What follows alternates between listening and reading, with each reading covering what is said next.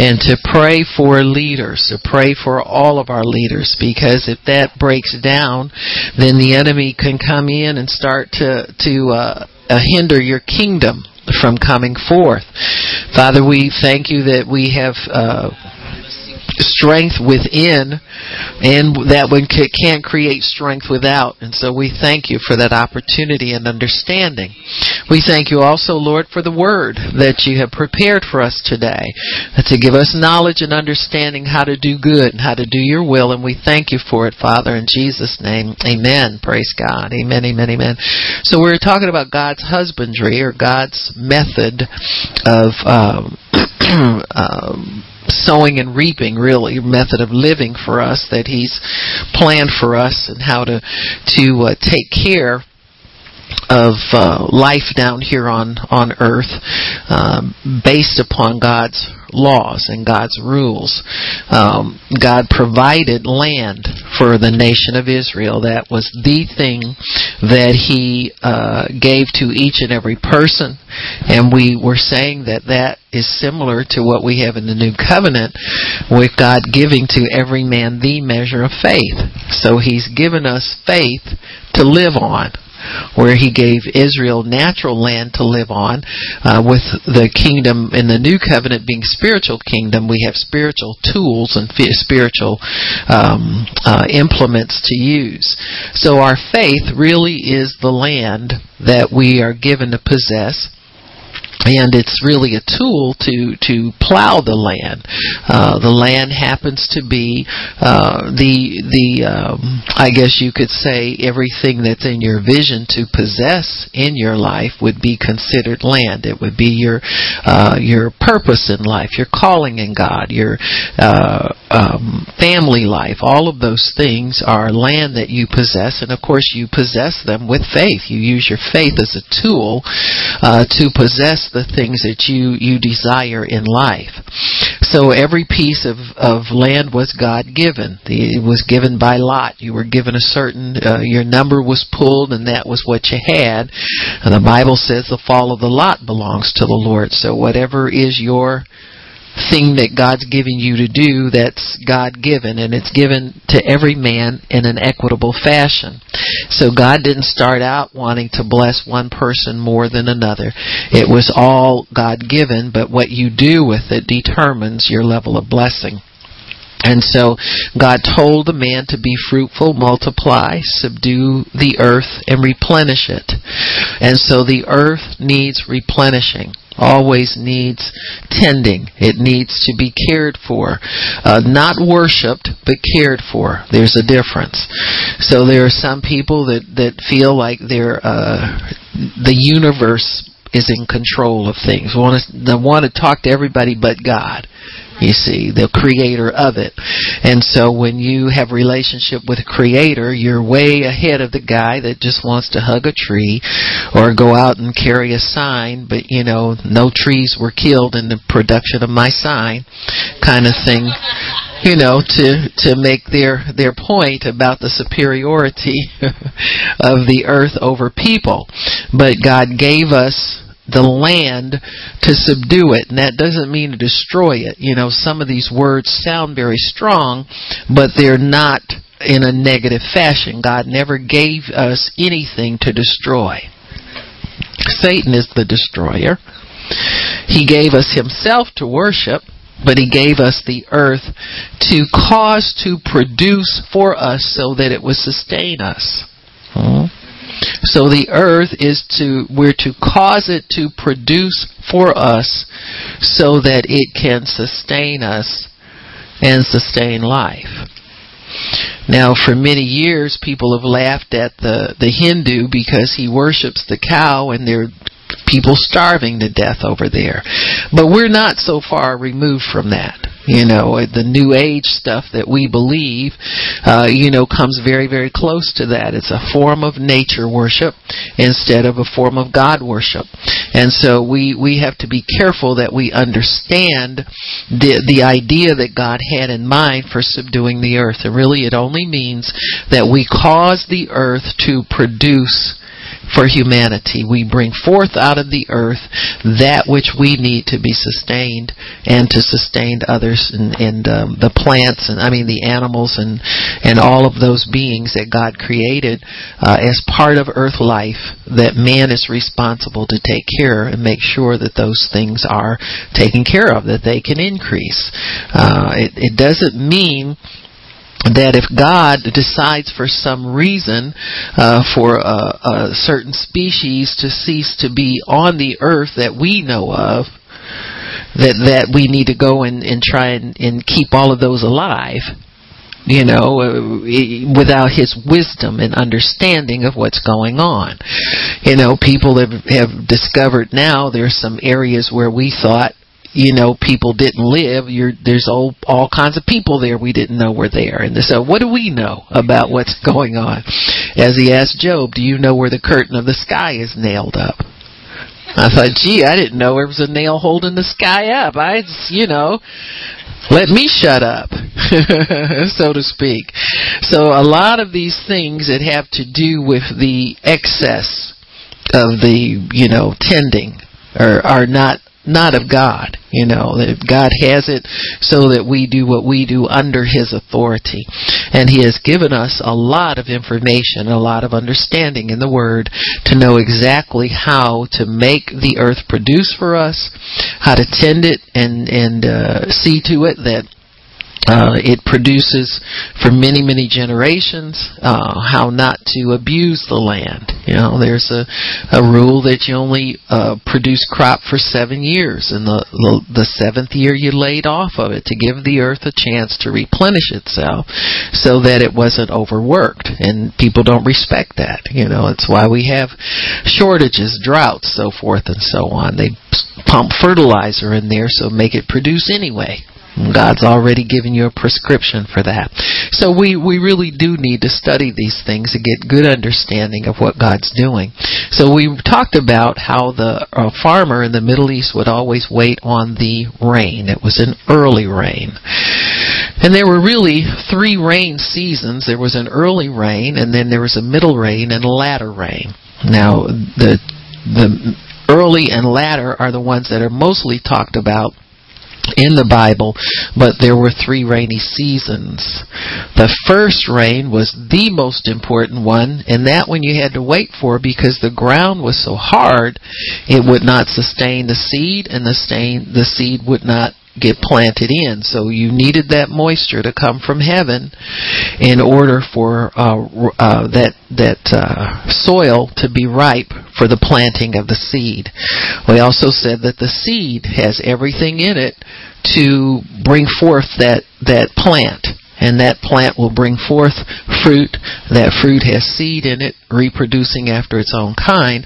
So if if a person, God could get a man to tend that, to take care of that, that process works on its own. Got me? So once that seed's sown, the process works on its own. Mm-hmm.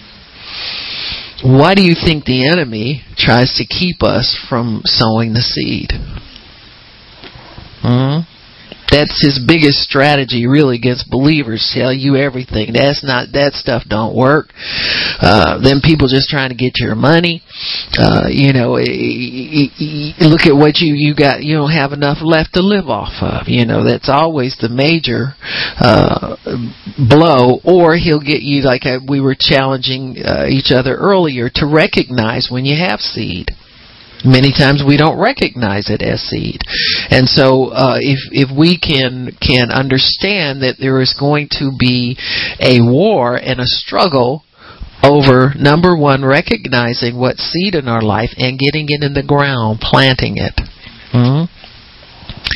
That the extra pair of shoes that you haven't worn in three years. That's you, do you realize there are homeless people that don't have anything on their feet? You got me? And so these are things that you have to realize. See, this is part of his husbandry, of managing the resources of the earth. That's right. It's part of resource management. How well do we manage the earth's resources so that we can always have sufficient, more, all of these things. The the restaurant industry has has almost kind of revolutionized itself.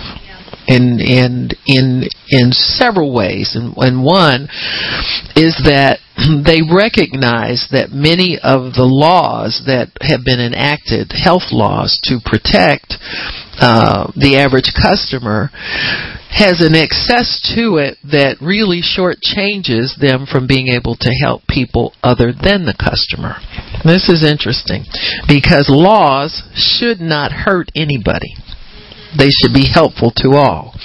But the paying customer was always the main concern of that industry that laws have been enacted that prevent them from being able to distribute excess produce not just in the restaurant business, but in the businesses that feed into that, like different grocery businesses, et cetera, et cetera. And so we, what they have found is that there is a surplus of leftover, unused food that goes nowhere. It just is left to rot, and then we have all these starving people here so then the government comes in and enacts laws and takes our tax money to feed starving people or people who can't afford or, you know, out of work or something like that all kinds of levels of poverty there when there's excess here that we can't touch because there's a law that says you can't give it to anybody once it's, you know, given as whatever, whatever, you know, all that nonsense. And so people are finding ways now to give, and it's not because they're feeling so wonderful on the inside and all of a sudden want to help poor people. You know, I think that's part of it. But if you look at that industry, it has always catered to the paying client it, they don't even consider anybody that's broke or poor, you know, because you got to pay for your food when you got to at least be able to pay your bill. But it's it's kind of revolutionized it in a way that is allowing them to get an understanding of a cycle of use good management, so forth and so on, mainly because many of them have been hit with a certain level of financial discomfort themselves because of the downturn in the economy. Boy, that'll get you thinking all the time, won't it? That'll get you thinking a lot of things. And so what has happened in the restaurant industry is there is like this movement for, for them to, uh, um, uh, manage their resources better and leftovers instead of having them tossed out and so forth. There's a plan put in place to salvage leftovers and they can distribute to the needy. They don't just give it over to somebody who gets rid of it for them, but they see to it that people are fed. They have little programs that they have. They might have a day when the restaurant's closed and they'll have volunteer people come in, people who are, are homeless themselves or something will come in and volunteer and they will set up and have, you know, days where they can feed those people. Well, it's all coming out of what it would have been thrown away to begin with.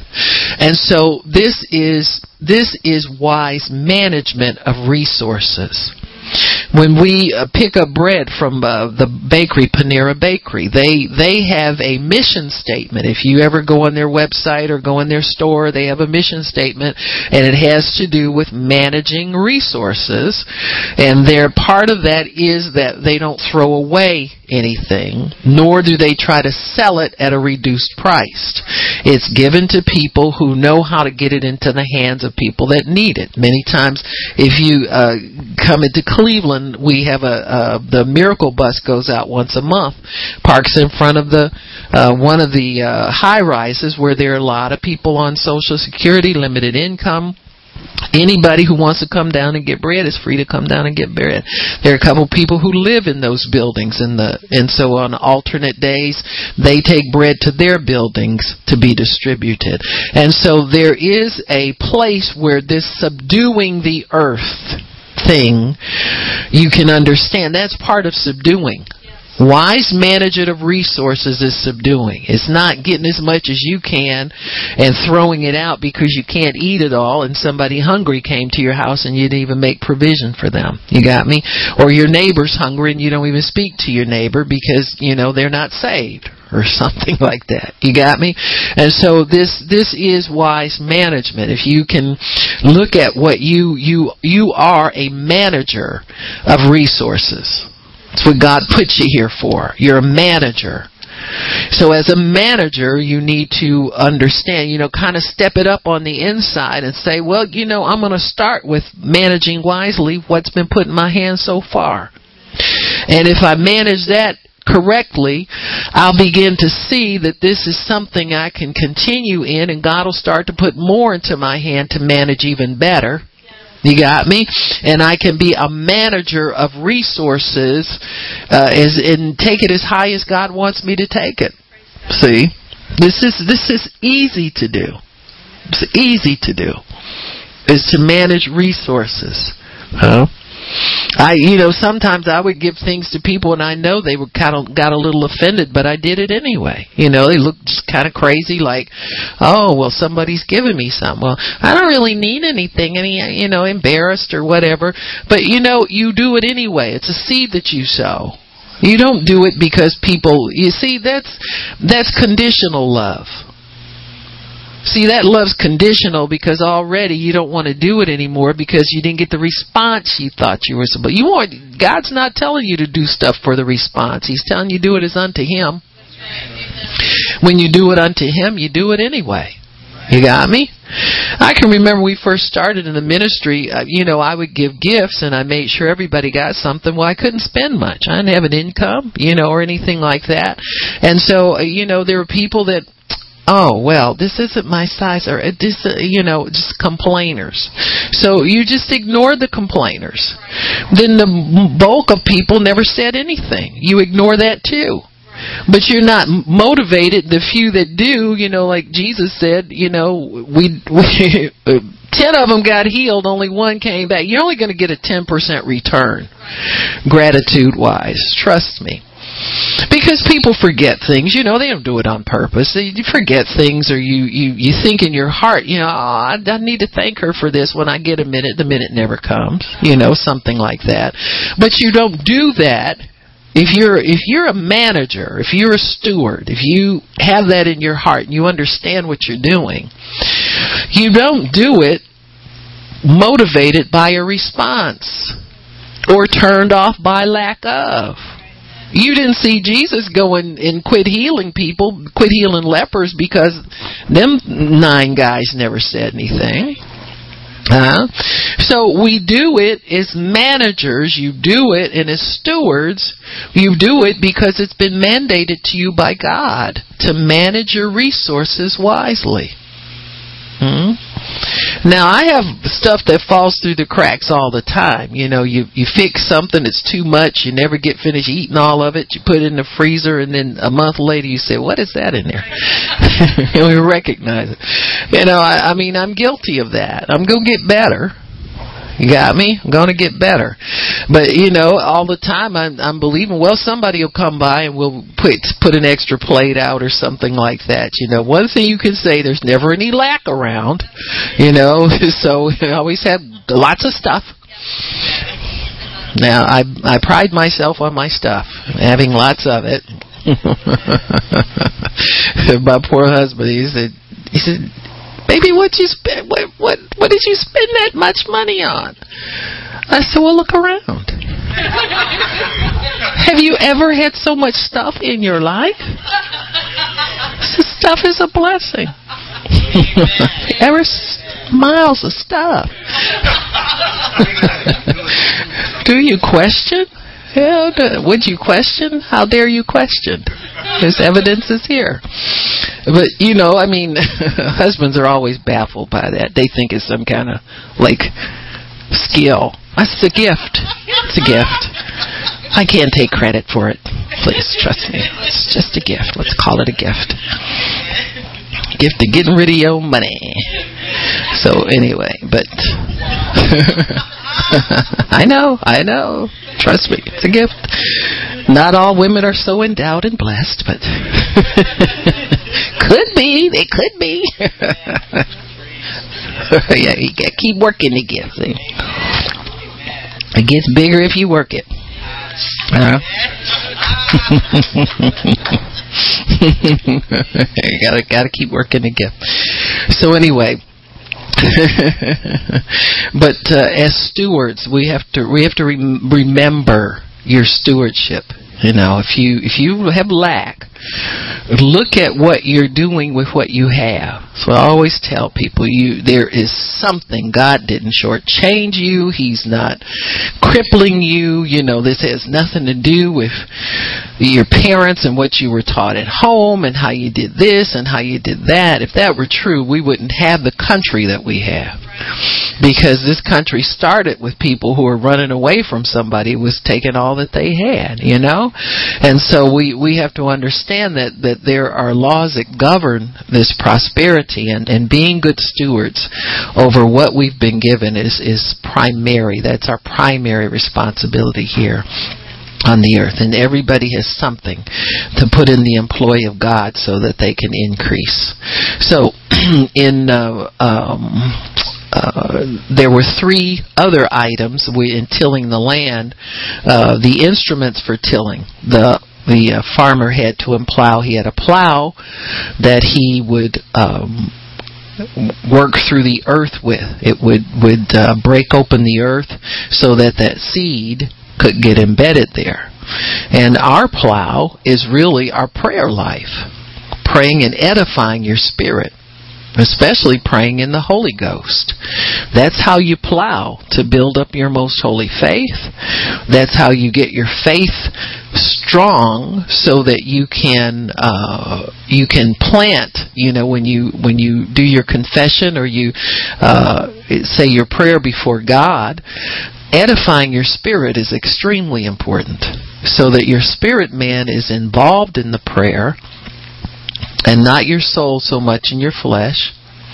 And so once you, you've edified your spirit and strengthened it, you've plowed into, plowed over and broken up that fallow ground. You know, sometimes problems and concerns can make you can harden and tack down, you know, your your soul and your heart, and you feel like, oh, it's too hard, nothing's gonna move, and it's not gonna change. So that has to be plowed out. You know, you have to plow that out, and so the plow is a sharp instrument. It's got a little sharp uh, uh, point on the end of it, and it pricks as it goes through the hardened ground.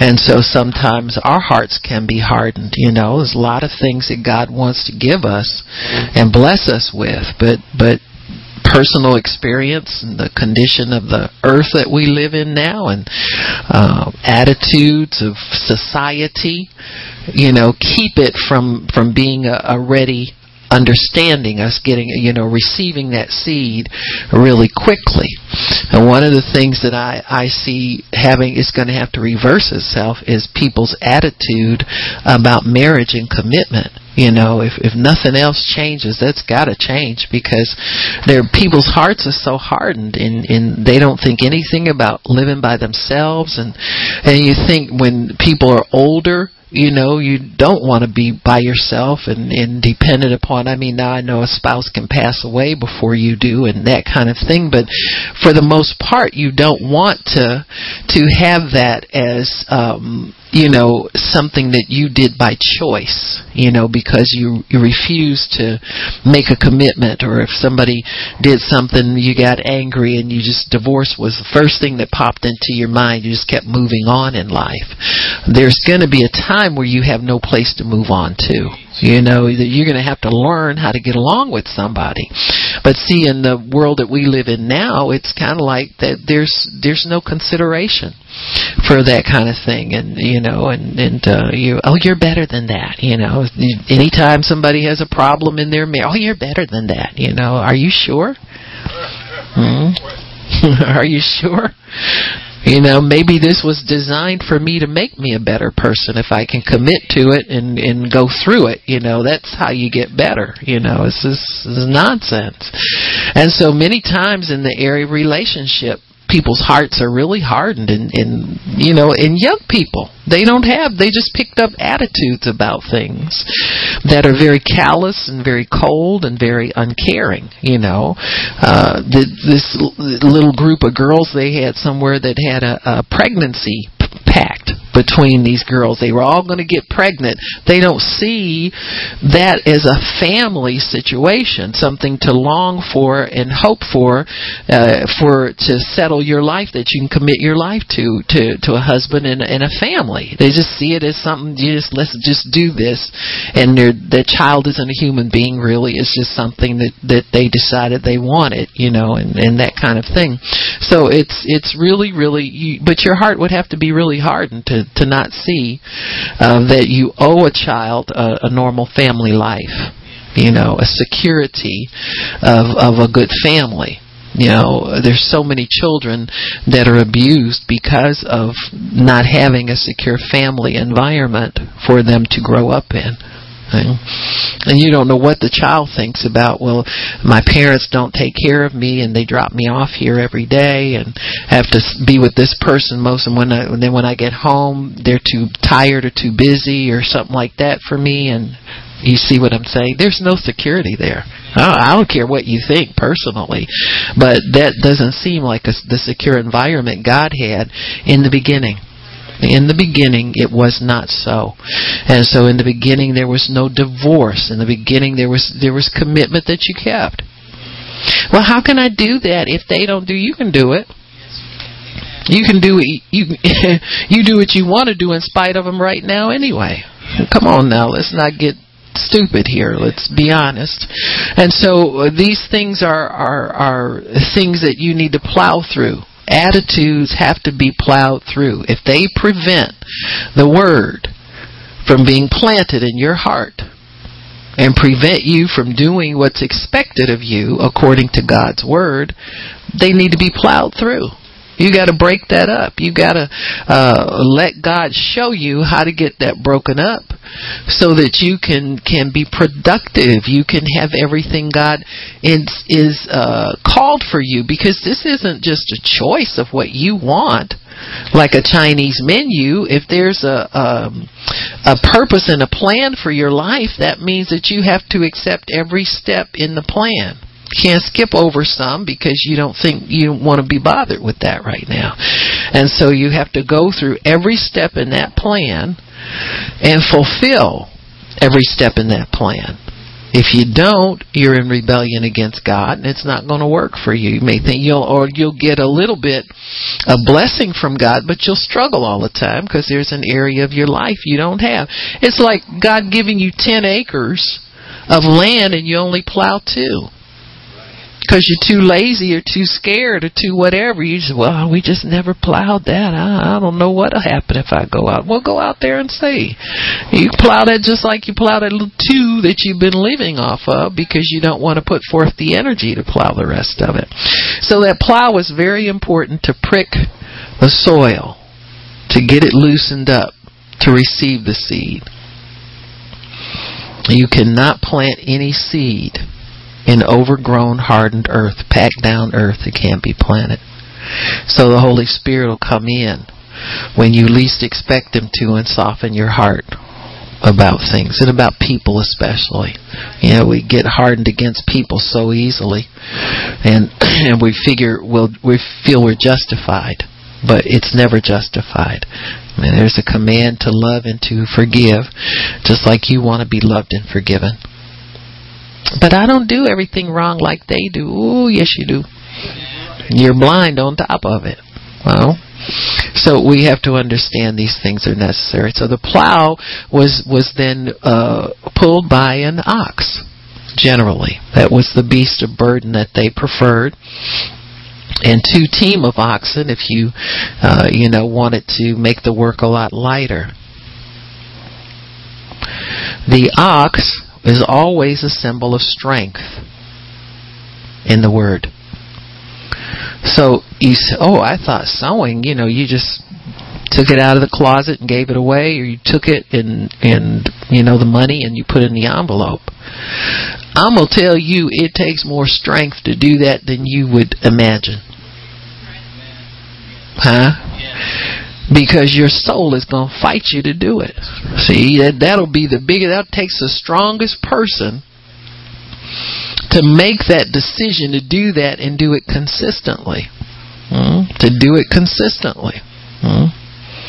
You make a decision that you're going to give uh, 10% of everything you have until you do it consistently for, and some people have to do it for years, and then the devil will come years down the road and attack their finances, and they're, they're struggling again.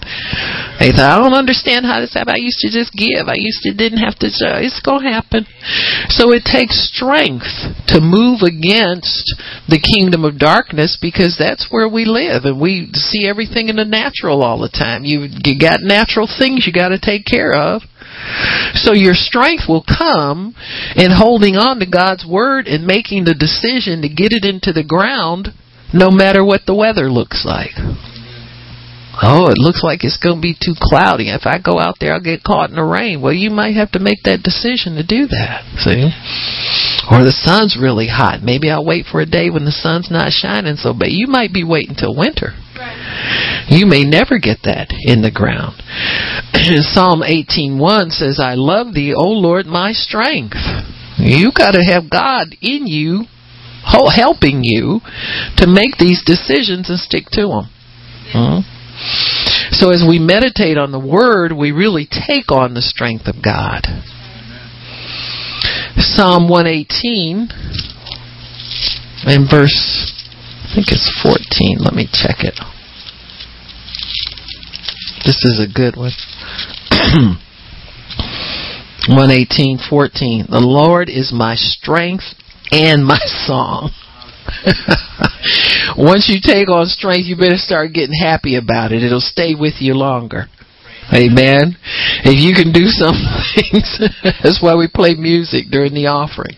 Uh, get you all excited and get you get you up on your feet. Make out the check. Let's come and dance before the Lord. Rejoice before Him.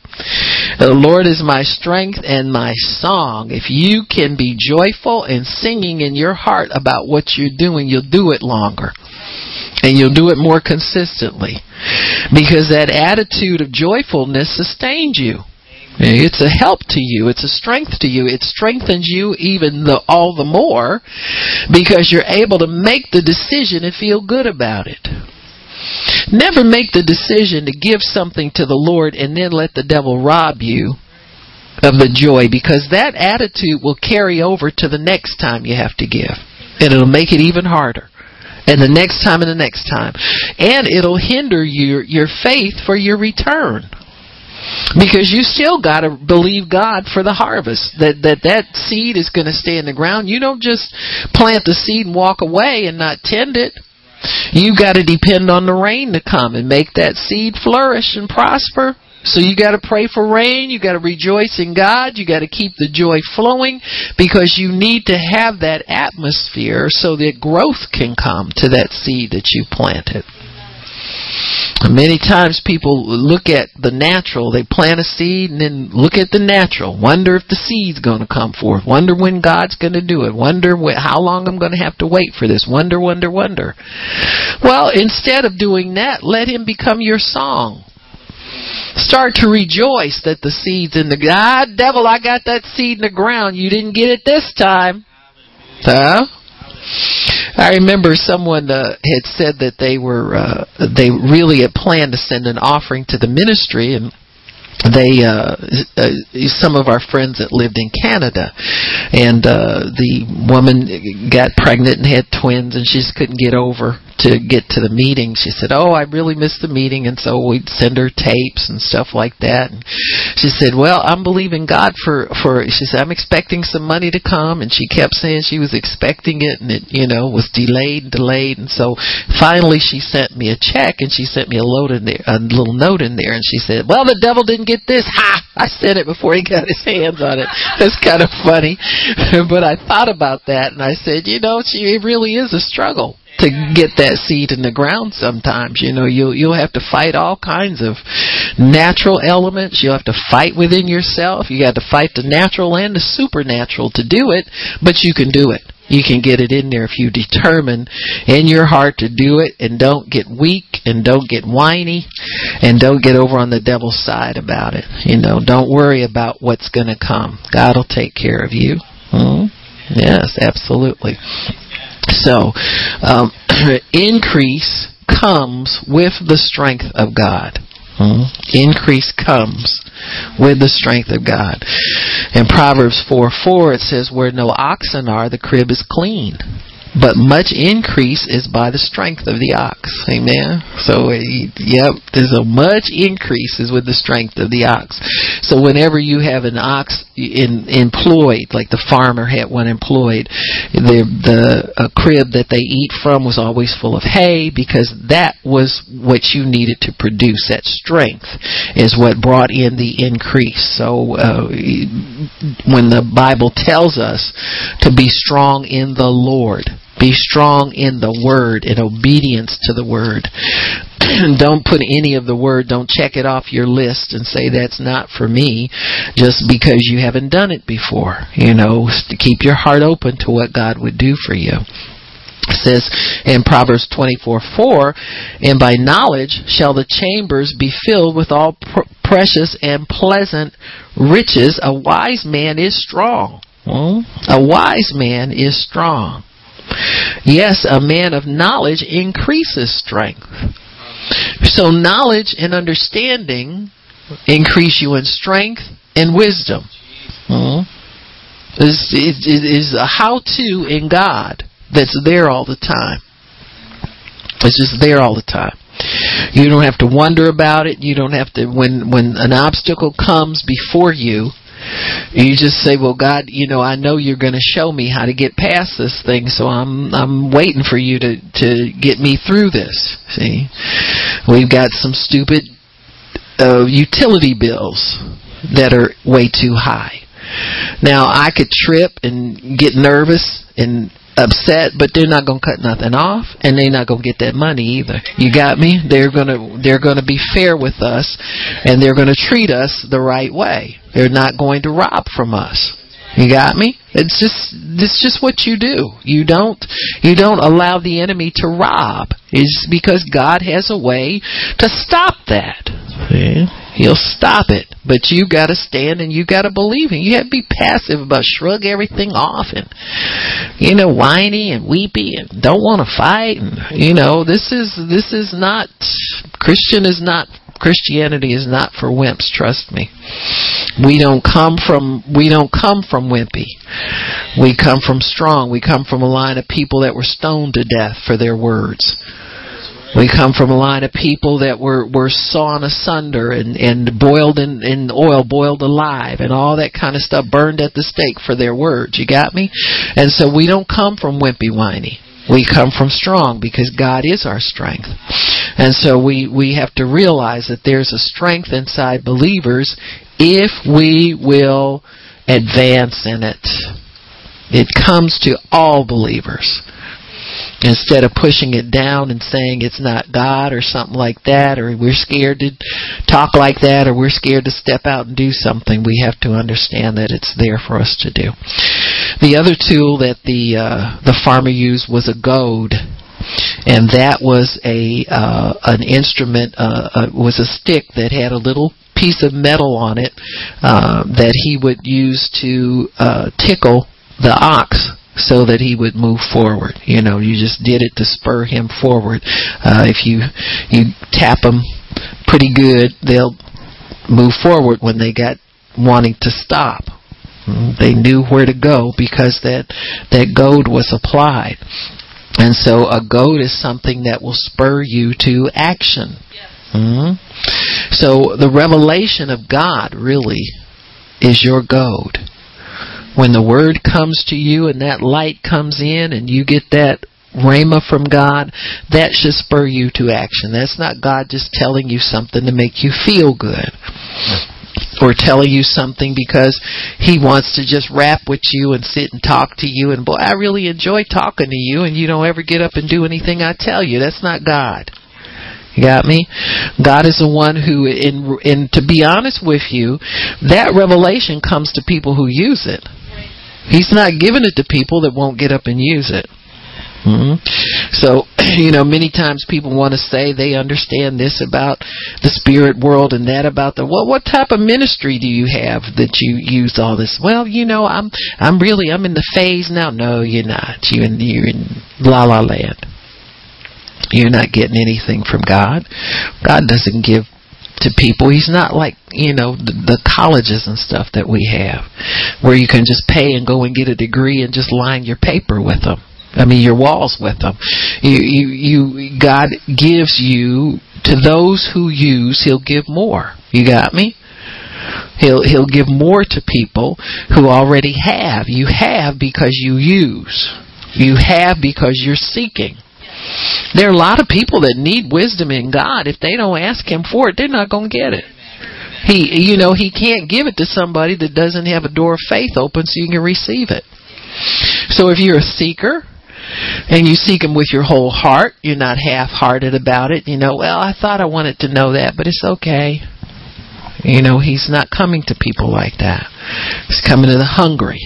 Those who hunger and thirst for righteousness. He'll he'll speak to that. He'll answer that. He'll tell you what that's about. But you better operate in it or you won't get anything else. You know, he's not a God that just passes out trophies so that you can say, well, I got my degree from so and so, so and so university. I have my, uh, you know, all these people running around here with doctor this and that. I mean, it's like in a weekend. You know, last weekend you was just you. Now this weekend you doctor somebody. You know, I mean, it's just so so foolish. Um, you don't have any power in God. I mean, He's not a piece of paper. That doesn't give you any power with God, and it doesn't give you any influence. See, in the right places. You want to you want to fulfill the Great Commission. There's still go. You you know is okay, Doctor So and So.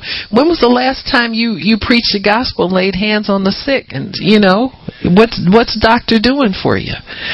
And so we we have to understand that we can get way off the track of where we're supposed to be in God by not understanding that to whom much is given, much is required. To him who has, more will be given. See, you you've got to to get it from God. You've got to be u- utilizing what He gives you. You got to be in His will. He tells you to go into all the world and preach the gospel. He expects you to be doing that. He doesn't expect you to be sitting up in somebody's school collecting degrees so that you can say you're this, that, or the other. That's so foolish. Going backwards. Now, most of us had more sense than that the first day we were saved. Because when you first saved, you can't beat us telling everybody about Jesus. And then later on, you can't, you know, we're, oh, well, you know, people, you can't say that on my job. Hmm? But every, we all start out with the same real reality of God. That's a revelation. And if you don't continue to use that, it'll slip from you, and then the rest of it that you start pulling is religion. You just get more religion, more religion, and more religion, more excuses for not obeying God. So, anyway, in Matthew 13, I thought we would stop there for a bit. How much uh, time do we have, Miss Juana? Oh, okay, good. So Matthew uh, chapter 13, we have there the parable of the seed and the sower again, but I thought I would uh, take you through it in a way where, where we can understand and get stirred up to really be producers for God, you know, really be uh, managers, resource managers for God and ambassadors for him and and take care of this earth in the way he wants it taken care of. It's not a literal earth anymore. It's a realm of the spirit type thing. We get our orders in a spiritual fashion through the holy spirit and by god.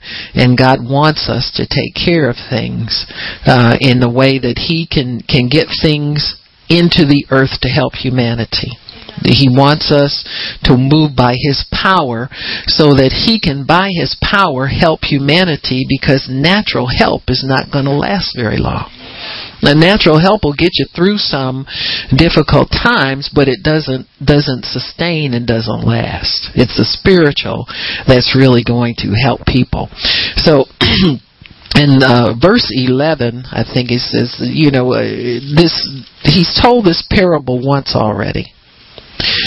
And he says here, he, in verse 9, he who has ears to hear, let him hear. Now, that's a, a, a warning for us to understand that this parable is locked away from carnal knowledge. It's locked away from carnal knowledge. Uh, you can prove that. Give it to one of your sinner friends to to uh, tell you what it means, or read it to you and say, "What's it? What is? What is it? Does that mean anything to you?" Well, I guess it means that you gotta gotta put some seed in the ground. It's different seeds, and you know, just go on and on and on. It takes the Holy Spirit to give you revelation. So it's a parable until the Holy Spirit opens up understanding to you. And many times it's not opened up on a personal one-on-one level. Many much of the revelation God gives, he gives through ministry gifts because that's his system. See, he, the Bible says he will do nothing unless he reveals a secret to his servants, the prophets. And so these things get released into the earth and they're picked up and, and delivered and picked up and delivered and picked up and delivered and picked up and delivered. And so this is very important for us to understand. You know, this will cut out a lot of this Lone Ranger nonsense uh, that people go through when they think that, you know, they don't want to listen to certain preachers or they find one they like or they channel surf and find three they like and all that kind of stuff you know you you can't shop for who you like. You got to be led by God to where he wants you to be. And so he won't uh he won't just let you call the shots like that. You've got to be in a place where your eyes and your ears are opened. So in verse 10 it says, The disciples came and said to him, Why do you speak to them in parables? And he answered and said to them, Because it is given to you to know the mysteries of the kingdom of heaven, but to them it's not given. Hmm? So to those who are now, what's the difference between disciples and Pharisees? Well, there's a big difference. You can see a lot of differences. But the disciples basically followed Jesus from a pure heart. You can sit next to somebody, the same person in church for years, and you get more out of the word than they get. They go out to apply the word. They're all frustrated and crazy and angry and upset. And you know for sure, surety that God's to do yours, you know. What makes the difference? Somebody's in there and somebody's on the outside. To somebody still getting confused every time they listen to it, and the other person is receiving it because they have ears to hear. Always understand that ears to hear refer to your inner man being alert and attentive to God's word. And your flesh man don't even come to church. He's not even on the on the agenda today. You know, many times people hold on to too much nonsense to be able to be open to hear what God has to to say, you know, through through people. He just, uh, you know, the, one of the biggest things the enemy will do is get you offended by something in church. You know, just, you know, I like the way they talk here, and I don't know. Yeah, everybody always asking you how you doing, and give you testimony, and you know, just, some people just, you know, if you give them bread, they argue with that. If you don't give them bread, they argue with that. They just don't like anything and so they they are they are uh, set to be offended by something. Now, if you're offended, God tells you what to do about it, and it's you to go to that person yourself one on one and get it resolved. Well, they never do that. You know why? Because they know they're wrong. Because if they were come to somebody and say, "Well, I'm sorry, I was mad at you," and, person said, "Well, I didn't even notice," huh?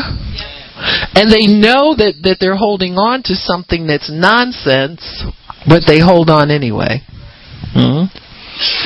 And years down the road, they're still at the baby level in their Christianity. Well, I don't understand why everybody else can do this and I can't do it. Well, I can tell you. Can, can I raise my hand and answer, teacher? Huh?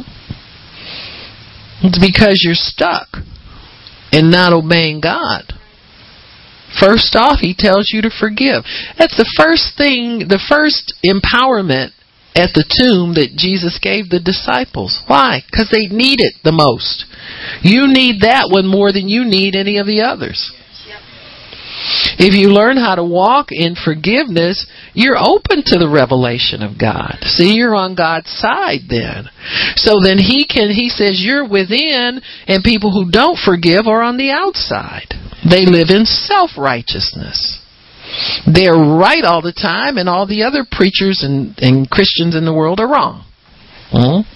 And that's how they see life. So we have to be careful that we follow the Lord with a pure heart. You just can't come and sit and and and be a member of the number and your heart not be into it. You won't get anything. So that's why you see a difference like that. Some people grow and produce and even though they make a lot of mistakes that's that's the thing that baffles a lot of people. People who are religious people that just want to be offended and watch and all of that kind of stuff. It baffles them when they see people make mistakes and then still make progress. They don't understand that they think if if you make a mistake, you get disqualified and never get back, and they don't want to see you get blessed.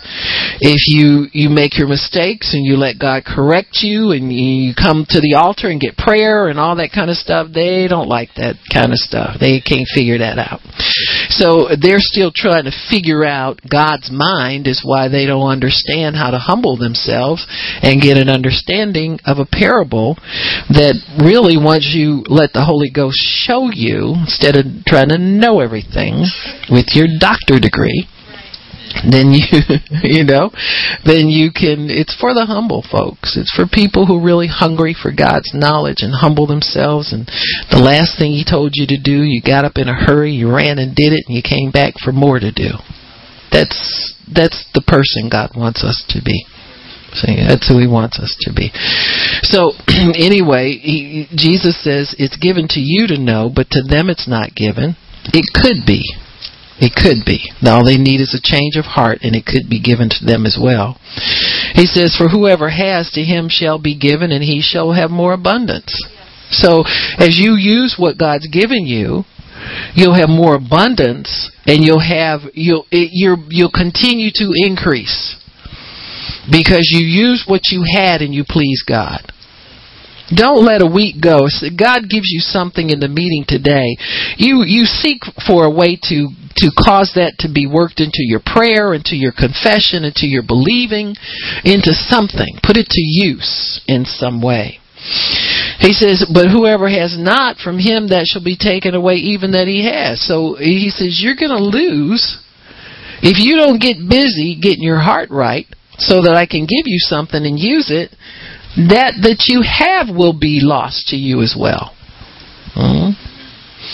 It's you know the the person that's always too busy uh, to do much for God. You know they come sporadically. They don't want you. God forbid that you see them consistently and and they you start expecting them. They don't want that. You don't expect me. I'm gonna get lost. Makes them very uncomfortable. See, those people whose hearts are not pure before God, they can't commit. They can't commit even though it's helping them. You know, if you let it help you, it'll help you. I tell people all the time, if you've been in this ministry for any length of time, you're still sick, you're still broke, somewhere something's broken down. You got to get moving here and start using what God's giving you so He can give you more. But you won't get any more if you haven't used what you've got already. You won't get any more. See? You start using it. Put it in your prayer and your confession. Thank God for it. Begin to worship God. God, I thank you for that revelation about, you know, the seed, about the Holy Spirit uh, being the, the goad that pushes me and stirs me to get moving and that kind of stuff. I'm going to let the Holy Spirit move me more, you know, so I can sow better, sow better seed, and I can get better return on what I sow. I can live better. I can bless people better. That kind of thing. And so just always put it to use. Jesus says that what you have, you'll get in abundance. If you already got stuff, He'll give you more stuff in abundance. He says, Therefore I speak to them in parables, because seeing they don't see, hearing they don't hear, and neither do they understand. He says, And in them is fulfilled the prophecy of Isaiah, which says, By hearing you shall hear and not understand, and seeing you shall see and not perceive. For this people's heart is waxed gross. See, it's a heart problem. It's a heart thing. It's all that's wrong. Their eyes are dull of hearing, their ears they've closed, lest at any time. See, they can that can be they can be converted and that'll reverse. hmm They think they're saved, but they're sinners. hmm They think they're blessed, but they're not. And so, you know, those church leaders, if they didn't have blind people to lead around, they wouldn't have anything. See, it's leading people after their own kind. He said, But blessed are your eyes because they see, and your ears because they hear. Why? Because of the condition of their heart. Your heart is is pricked and, and tender by the Holy Spirit. You're not trying to resist God and resist what He wants to do. You're not easily offended. When you're offended, you don't run and not come back anymore and you know, pretty soon you'll get backed in a corner. You won't have anywhere to go. You know, you just you have just have to be open. I can remember there were times where I, I when I first began understanding the things of God, um, there were times when I would would uh, go to meetings, and I was the only black person there. And that doesn't make you feel comfortable in the natural, but I knew God sent me there. And I can look at people's faces. They look at you. They're not happy you're there, some of them. You got me? But you're going to have that no matter where you go. I mean, if it's everybody's the same color as you are, you're going to have a problem with people if you look at people. And I realized I was not there for people. I was there to receive from God. And so once you cross that line where you know you're there to receive from God and you're not there for their faces, for their attitude, for their anything like that, then you can receive from God and you can be comfortable where you are. But yet there are people that will come into a place and, and you know, if they get somewhere and, uh, you know, the people don't they don't get you know treated like they think they're supposed to get treated then they don't want to do that anymore. You know it you know it was before it was we had a, a thing that uh, with the car wash in Cleveland. Now everybody wants to come in the morning you understand what I'm saying? Nobody wants to make that trip at night. Now I understand some people work in the middle and they can't be there. But that's not everybody now that you, you know, they see you come and they want to jump on board with you. They see you doing it. I got to do it because they doing it and so forth and so on. You know, you can't let the devil rob from you like that. You can't let him rob from you like that. Because if there's something that's causing you discomfort, and it's part of God's plan for you, you better tough out the discomfort because you're going to need whatever that thing is doing on the inside of you, you're going to need that. And see, I couldn't stay stuck in a a one race in a racial church a racial mentality about worship because that's not what God's called me to do. In fact, He ain't called nobody to do it. We do it and we tolerate it because it's always been that way. But if you're a prophet and you're announcing the coming of the Lord in God's kingdom, you can't have a kingdom of all one color. You got to have a kingdom that embraces people of every color. So you're going to have to do what you got to do and tough it out until it don't bug you no more. And you don't let it bug you anymore. You know, you don't make a big deal out of it. So we have to have these situations where if we're uncomfortable in the natural, you can't jump off the boat and go get comfortable. You got me? Because God's uncovered something on the inside of you. See, that doesn't want to yield to Him. And it'll shock you. You'll say, well, I didn't, no, that's not my problem with that. I just, you know, you better check it. We'll check and see what your real problem is there. Because if you miss what God has is trying to do for you, you there are going to be other things that you'll need faith for and it won't be there. Hmm? People, they don't add right. See, I add it all up. Everything that's that's kingdom and that's that tends toward righteousness and all of that to me it all goes in one column. See? And if if you're responding negatively towards something, then you need to tough that out till that thing doesn't bug you and lead you around anymore. Because that's the thing that's stealing from your opportunity for promotion. It'll steal you for an opportunity for advance in God's kingdom. It'll steal from your opportunity to get further revelation. I'm telling you, the devil's slick. And I'm telling you that's how he works. And I'm telling you, you need to cut the shenanigans and say, God, okay, now I haven't been going to the car, car wash the night before. Amen. You know, uh, if this isn't right in me, I'm uh, let me get rid of it. So let me get straight here. So when when it comes up, when I need something from you, I know the heart is clear and it's right, and and what I need to further me in this other area can get planted in there, and I can move on in power.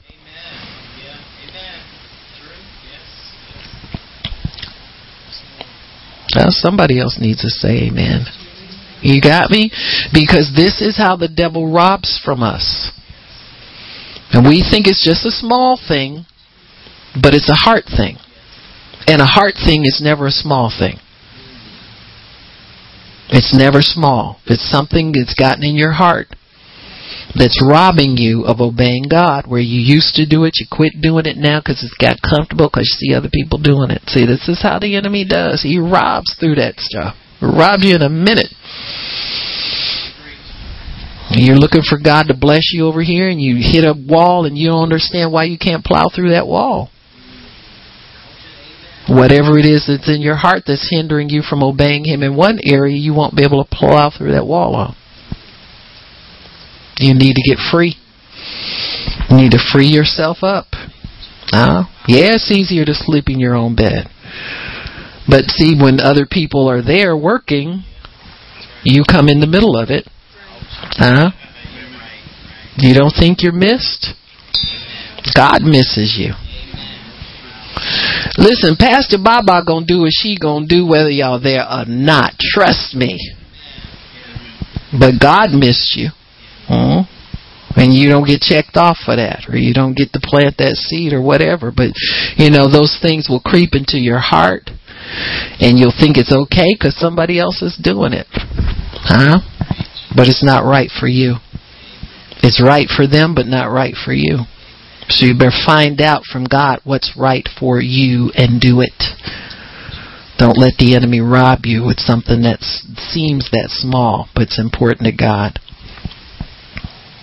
You know, that's like the uh, ministers, you know, they used to pray their way to every engagement and didn't care how they got there. I'll go coach, I'll go on a bus, I'll drive, whatever. And then they get into some arenas where they'll write you a check for five thousand dollars and put you up at a nice hotel, all that kind of well, God wants to reward people. You know, if you've been faithful and you've been sowing and you've been, but He don't tell you to demand that from everybody, and you don't go now to other places because they don't pay you that much, or you don't don't go to certain, or you know, you send people a letter, and instead of saying we'll collect the love offering, you put a dollar amount on there as a minimum to what you'll accept if you'll come and preach for them.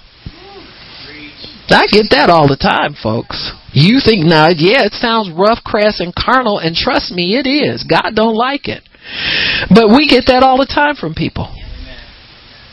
Well, you know, uh, I have to have so and so travel with me, and they do nothing but eat and sleep. huh? I would say you could have brought your wife. If that's all it was going to be about, she probably would have liked a little treat.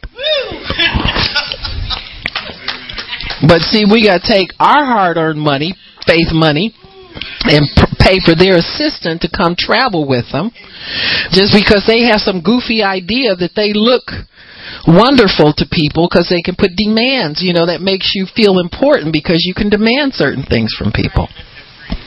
It's foolishness. I thought to myself, man, where are the real servants of God? you know, the kind that, you know, just say, whatever y'all do is fine with me. You know, just, you know, I'm just glad to be there. Well, you know, I'm, I'm trying, I'm going to get a good message for you. I'm going to pray about your message and whatever, whatever, and we'll have a good time in the Lord. Whatever God gives me for you, I'll, you know, I'm there for the, the duration.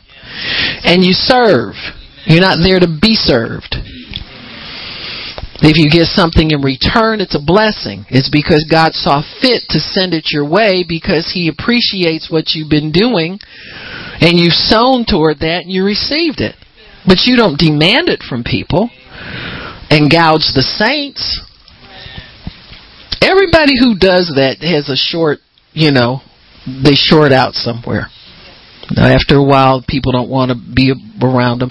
And uh, maybe they should just have their own meetings anyway or something so they can do what they want to do. You know what I'm saying? But after a while, it just gets to be a thorn. You know, you look at people's names, you tell oh, brother, yeah, if we call so and so, we gonna have to put up with this, this, this, and this. It's not right. It's not right. People should be able to pray, and if God puts your name there, it should be no sweat. You know, I know God wants me to have them, and it's going to work out, and we won't have to feel like we've been robbed when we, when they leave here. So, mm-hmm. so in verse eleven, Jesus talks about who it's given to, who it's not given to. Verse twelve is talking really about revelation. Revelation begets revelation. And it's because revelation that's used begets other revelation. If you get understanding, understanding begets understanding. If you have understanding, that makes your witness so much better. It makes your, your testimony so much stronger. You can you can you're not you're not just talking at people. You understand how to slow down, and you can have a conversation with them and and and minister to them. That kind of thing.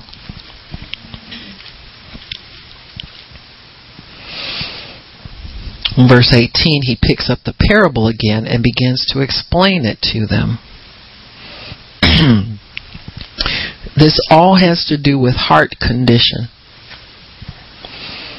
If you hear the word of the kingdom and you don't understand it, then the devil will come and catch away even that little bit that was sown. So it is possible to have the word sown in your heart for a season and have it stolen.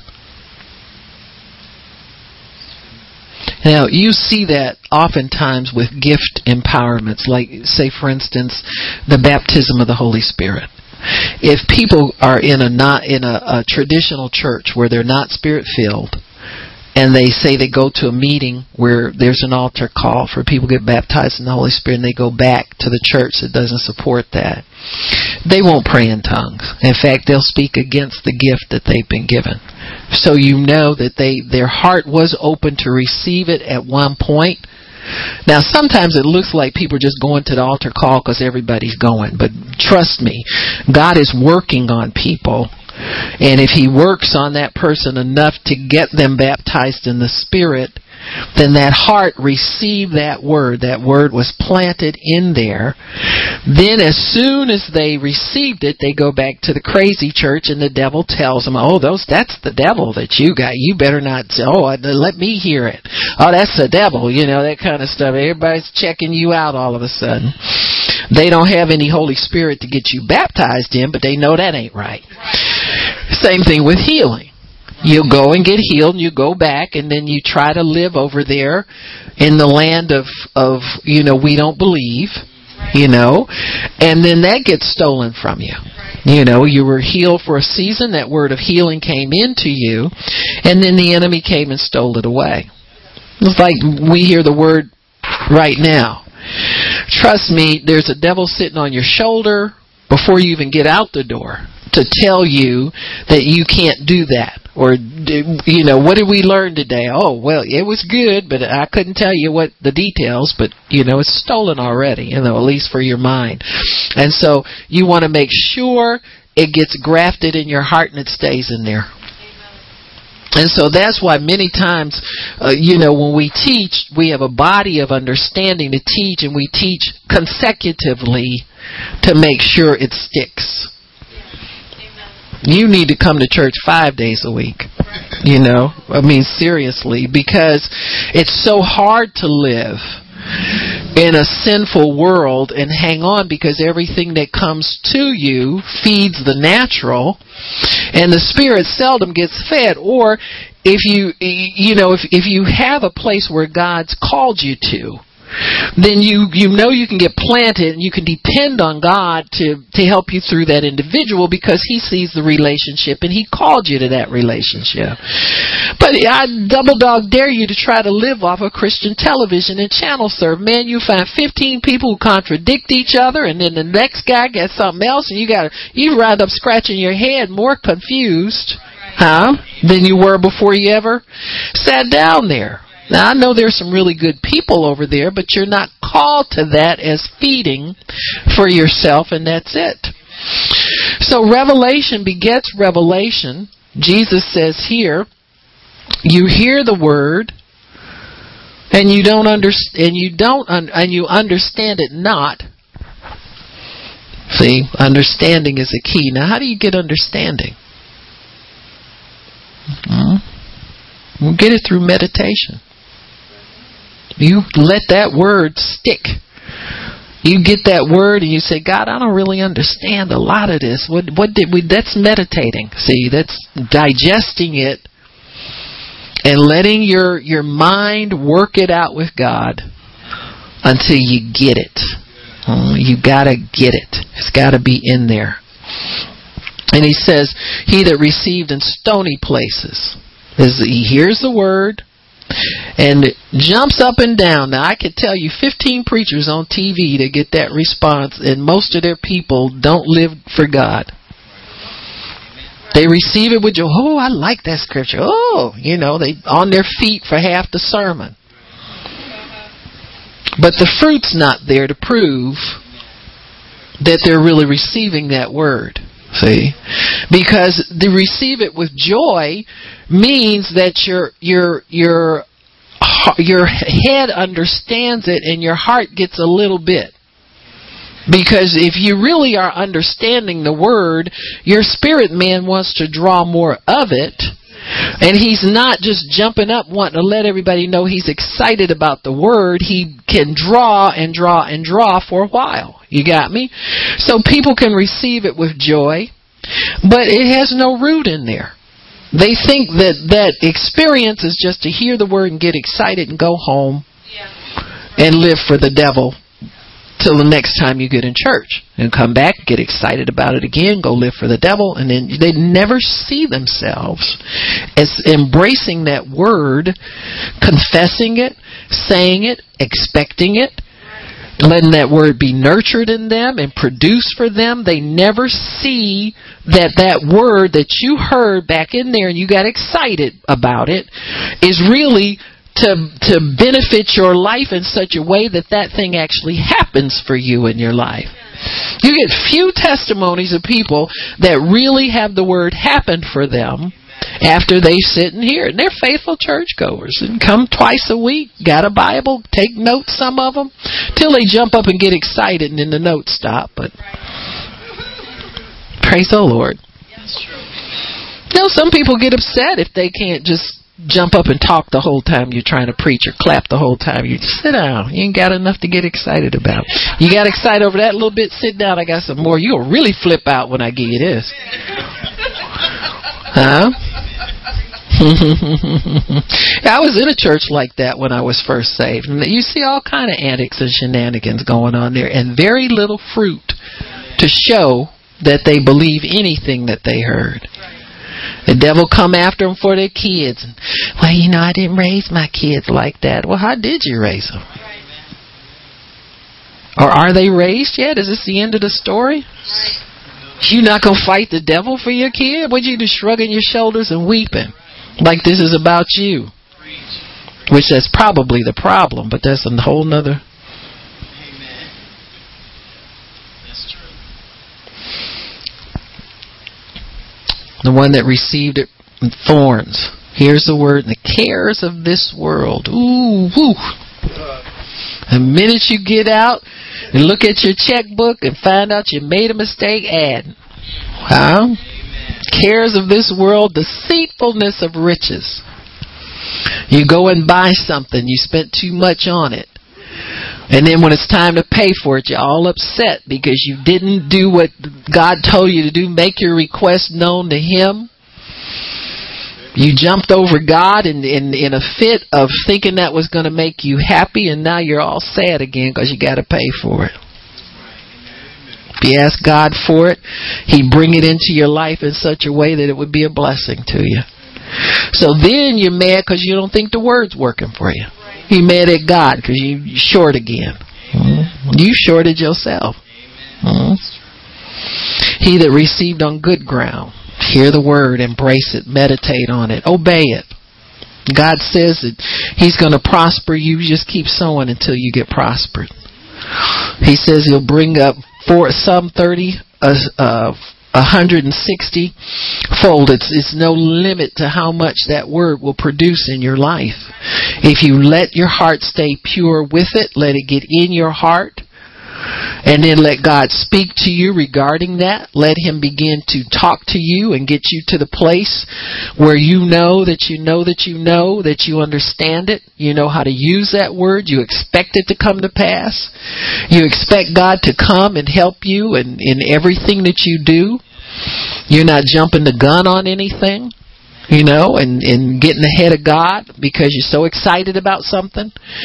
You know, many times people get excited, now oh, I'm going to prosper, I'm going to prosper, and go and jump around and start doing stuff, trying to create their own prosperity, wind up in debt.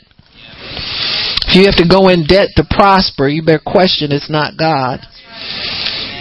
Kenneth Copeland's ministry started from a pencil, you know, hundred million dollar ministry it started from a pencil, so it's not like you got to have money to get money in God's kingdom. Now, if you want to do it real fast, if God's not moving fast enough for you, then maybe you need to figure out a way to accelerate your growth. You know, that's possible. You know, I mean, if if but you find a way to do it in God. You just don't want it. You got me? You, anybody can get excited about accelerated growth, but if you're not willing to do what it takes to do it, don't get excited about it.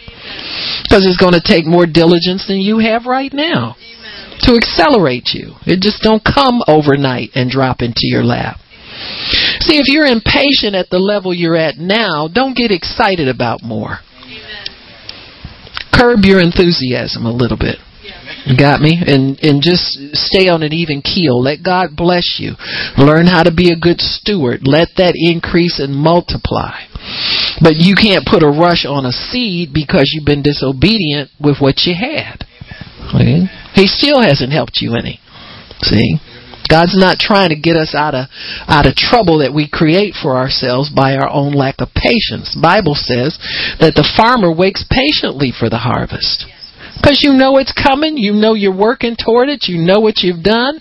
You understand God's laws, and you don't have any problem letting God take His time bringing it to you. You know, because that's what it takes. And so if, if we will allow God's laws to work for us and through us, we won't lack any good thing. But I'm telling you, you can't beat this system. There's no quick, fast, dirty way to prosperity in God. You're going to have to, to obey His laws, keep your heart right toward God and everybody else.